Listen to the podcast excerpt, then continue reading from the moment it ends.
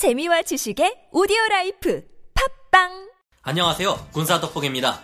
드디어 우리의 힘으로 직접 만든 자랑스러운 국산 전투기 KF-21의 시제기가 완성되었지만 KF-21의 갈 길은 이제 겨우 시작이라고 할 수 있습니다. 이제 겨우 시작되는 수많은 비행 테스트 및 무장 테스트 등을 원활히 이끌어내고 그에 이어 스텔스 전투기로의 진화까지 해내기 위해서는 120대의 1차 도입 이후 추가 도입이 반드시 이루어져야만 하기 때문인데요. 미래 대한민국 공군에서는 KF-21이 500대 가까이 운용될 것으로 예측되고 있지만 이 수량을 모두 채우기 위해서는 현재 공군의 예산으로는 불가능하고 수조 원 단위의 공군 예산 증액이 필요하다고 합니다. KF-21은 우리가 직접 개발한 전투기에 4대 핵심 기술이 적용된 4.5세대 최첨단 전투기인데다 앞으로 남아있는 수많은 개발 과정을 고려해볼 때 대당 비용이 만만치 않기에 반드시 주문이 많을수록 싸진다는 규모의 경제가 적용되어야 할 텐데요. 이를 위해서는 앞으로 KF-21의 경쟁 상대가 될 것으로 보이는 미 공군의 새로운 4.5세대 전투기, 라팔, 유로파이터 등의 다른 4.5세대 전투기들과의 가격 경쟁력에서 우위에 설 수 있어야 할 겁니다. 그런데 KF-21의 출고식에서 우리나라 카이는 KF-21의 대당 가격을 6,500만 달러 정도의 저렴한 수준이 될 수 있도록 유지하겠다고 하는데요. 이렇게 자신할 수 있는 KF-21의 개발 과정에는 가격 경쟁력과 뛰어난 성능을 확보하기 위한 효율적인 신기술이 적용되었는데 이것들은 어떤 것들이 있는지 KF-21의 성공을 위해서 개발진들은 얼마나 많은 피와 땀을 흘리며 희생해 왔는지 알아보겠습니다. 전문가는 아니지만 해당 분야의 정보를 조사 정리했습니다. 본의 아니게 틀린 부분이 있을 수 있다는 점 양해해 주시면 감사하겠습니다. 가격 경쟁력의 비밀 3D 프린트 지난 미 공군의 고등훈련기 신규 도입 계획인 TX 프로그램에서 우리나라의 초음속 고등훈련기인 T-50A와 미국 보잉의 T-7A가 경쟁을 벌였던 바 있습니다. 여기에서는 이미 실전 배치된 T-50에 비해서 보잉 사브가 불리한 것 아니냐 하는 시각도 존재했지만 결과는 보잉의 승리였습니다. 미 공군의 입찰 결과 발표문에서 보잉이 목표 예산 197억 달러의 절반도 되지 않은 가격인 92억 달러라는 낮은 가격으로 T-7A를 내놓았기 때문인데요. 이 당시 미 공군의 다소 높은 요구 조건을 달성하기 위해 T-50A는 업그레이드를 거치느라 비싸진 반면 보잉의 T-7A는 혁신적인 제작 기술을 도입해 가격 경쟁력에서 비교도 되지 않는 우위를 가지게 되었는데요. 바로 4차 산업혁명 기술의 하나인 3D 프린팅 기술입니다. 그런데 이 당시 우리나라는 결코 좌절에 주저앉아 있지만은 않았다는 것이 최근의 발표를 통해 드러났습니다. 우리 공군의 차세대 주력 전투기가 될 국산 전투기 KF-21에도 이와 같은 3D 프린트 기술이 적용된다는 것이 밝혀졌는데요.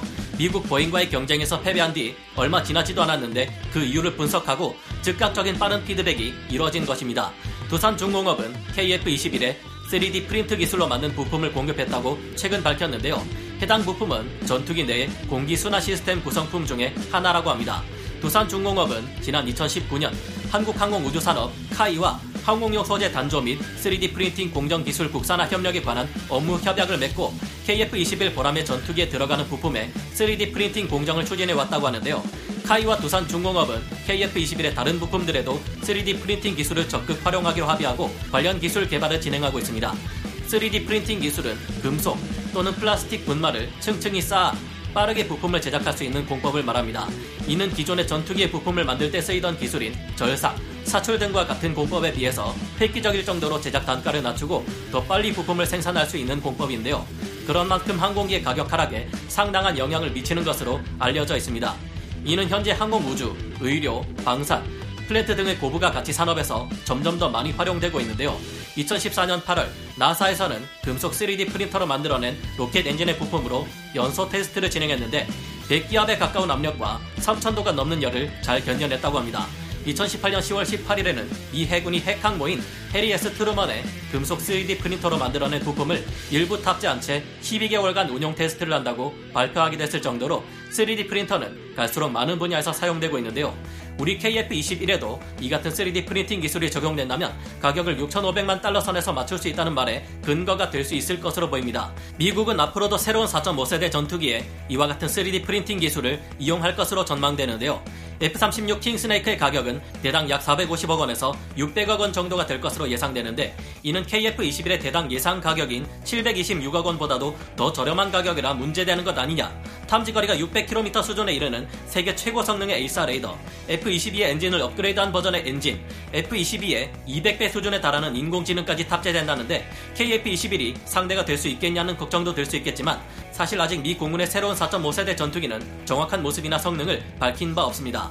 F-36 킹스네이크는 시험기였던 F-16XL을 기반으로 대한항공사 매거진이라는 허쉬킷에서 예상한 이미지에 불과한 상황이라 실제 미 공군의 4.5세대 전투기가 어떤 모습이 될지 가격이 얼마나 될지는 아직 알 수 없습니다. 만약 저 굉장한 장비들이 탑재된다고 봤을 때 아무리 3D 프린터 기술을 활용한다 해도 미국은 인건비도 비싼데 과연 대당 450억 원에서 600억 원 정도로 가격을 맞출 수 있을지도 의문이고요.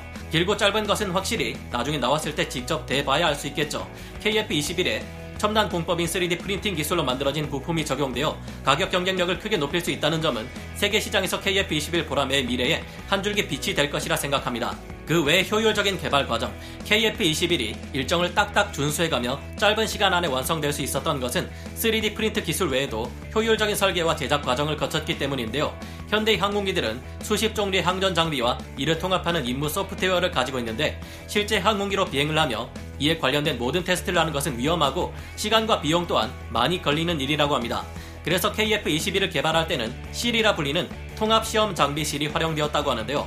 항전 장비와 소프트웨어가 충돌 없이 작동하는지, 통합 장비들이 제대로 기능적으로 구현되는지, 정기적으로 문제가 없는지, 똑바로 작동하는지, 정기적으로 테스트 및 검증 과정을 수없이 거쳤다고 합니다.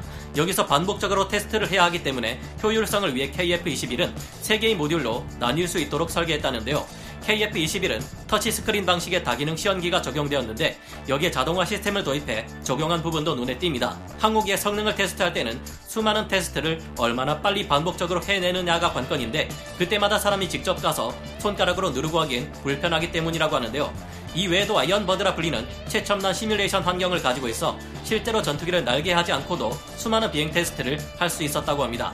Iron Bird는 철로 만든 새라는 뜻의 Iron Bird라는 이름처럼 실제 항공기와 유사한 골격 형태를 가지고 있는데 실제 비행 환경을 동일하게 모사하고 있습니다. 이곳은 비행 제어 시스템 기능과 성능을 검증하는 곳이라 볼 수 있는데요.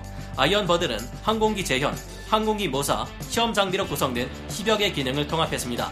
유압 작동 시스템, 전기장치 등 실제 비행 환경과 똑같이 모사되어 있으며 조작에 따라 실제로 장비들이 작동하는 모습을 보여줍니다. 이곳은 KF-21을 개조하거나 성능을 개량할 때도 활용되는 중요한 곳이라고 하는데요. KF-21의 Iron Bird에서는 조종, 비행 특성에 영향을 미치는 비행 제어, 유압, 전기, 항전 계통 항공기 탑재 구성품을 적용해 정상 작동하는지를 확인할 수 있고요. 비행 시뮬레이션 데이터를 통한 지상 및 비행 상황, 결함을 모사해 여기서 실시간 데이터를 획득하는 것과 같은 다양한 임무를 수행할 수 있다고 합니다. 즉 실제로 날지 않을 뿐 Iron Bird의 환경은 실제 KF-21과 가장 유사하다고 하는데요. 예를 들어 실제 항공기에서 엔진 고장이 발생한 상황을 모의 실험하는 것은 위험한 일이지만 이곳 Iron Bird에서는 안전하게 해낼 수 있습니다. 해외 전투기들 또한 개발 과정에서 Iron Bird가 사용되는 것은 필수였는데요. Iron Bird는 KF-21에 지상시험에 필요한 모든 상황을 모사해서 사전 검증 및 고장 탐구 과정을 수행할 수 있다고 합니다. 이 Iron Bird는 한국항공우주산업 KAI의 직원들과 협력업체의 5년간의 노력 끝에 완성된 것이라고 하는데요. Iron Bird를 통해서는 조종사의 훈련 및 비상 상황 발생 시 어떤 절차를 거쳐 대응할지에 대한 개발을 할 수 있으며 국산화 개발 지원, 선진적인 기술이 개발되면 이에 대한 개발 지원 등 활용 범위가 무궁무진할 것으로 예상된다고 합니다. 앞으로 멀지 않은 미래에는 실제 항공기가 없어도 실험을 진행할 수 있는 가상 Iron Bird까지도 구축될 수 있을 것이라고 말해 큰 기대를 모으게 하는데요. T-50을 개발할 때만 해도 이 Iron Bird가 없어서 항공기의 지상 시험 및 비행 시험을 거친 후 얻어지는 데이터를 통해 항공기의 성능을 검증했다고 하는데요. 하지만 이렇게 하는 것은 물리적, 시간적 한계가 많이 따랐던 만큼 기술 검증을 마음껏 해볼 수 없었다고 합니다.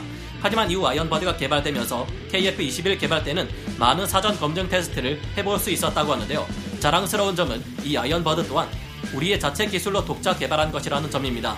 KF-21의 목표는 F-16 이상의 4.5세대 전투기가 되는 것이라고 하는데요. 전투기의 4대 핵심 기술이라 불리는 적외선 탐색 추적 장비 IRST, AESA 레이더, 전자광학 표적 추적 장비 EOTGP, 전자파 방해 장비 RF jammer 모두 자체 개발된 것들이 장착됩니다.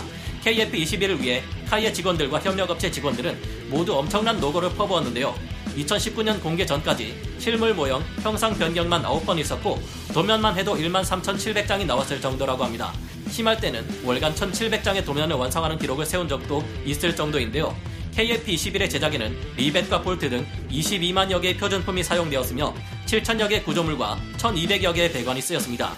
이렇게 세세한 과정을 거치면서도 날개 짜투리 공간까지 활용해 연료를 더 채워 넣을 수 있도록 한 노력이 엿보이는데요. 550여 개 전자장비와 기계장치, 250여 개 전기 배선 다발 등 이 모든 것을 직접 설계하고 제작하는 엄청난 노력이 필요했다고 합니다. 연구를 위해서 1,400여 명의 엔지니어들이 동원되었고요. KF-21은 앞으로 2022년 5월에 초도 비행이 계획되어 있으며 2024년에는 초도 시험 평가를 통해 문제가 없을 경우 최초 양산에 돌입하게 되는데요. 여기까지 잘 진행된다면 2026년 말쯤에 최초 양산 1호기가 우리나라 공군에 납품될 예정이라고 합니다. 생각보다 KF-21을 만들기 위해서 상당히 효율적인 제작 과정이 있었지만 이를 위해 많은 직원들이 밤을 지새우며 가족과의 소중한 시간을 희생하지 않았을까 생각해 보게 되는데요. 앞으로 남은 과정들을 꼼꼼히 잘 수행해 문제없이 KF-21이 납품되었다는 소식이 들려오기를 기대해 봅니다. 오늘 군사 돋보기 여기서 마치 고요. 다음 시간에 다시 돌아오겠습니다. 감사합니다. 영상을 재밌게 보셨다면 구독, 좋아요, 알림 설정 부탁드리겠습니다.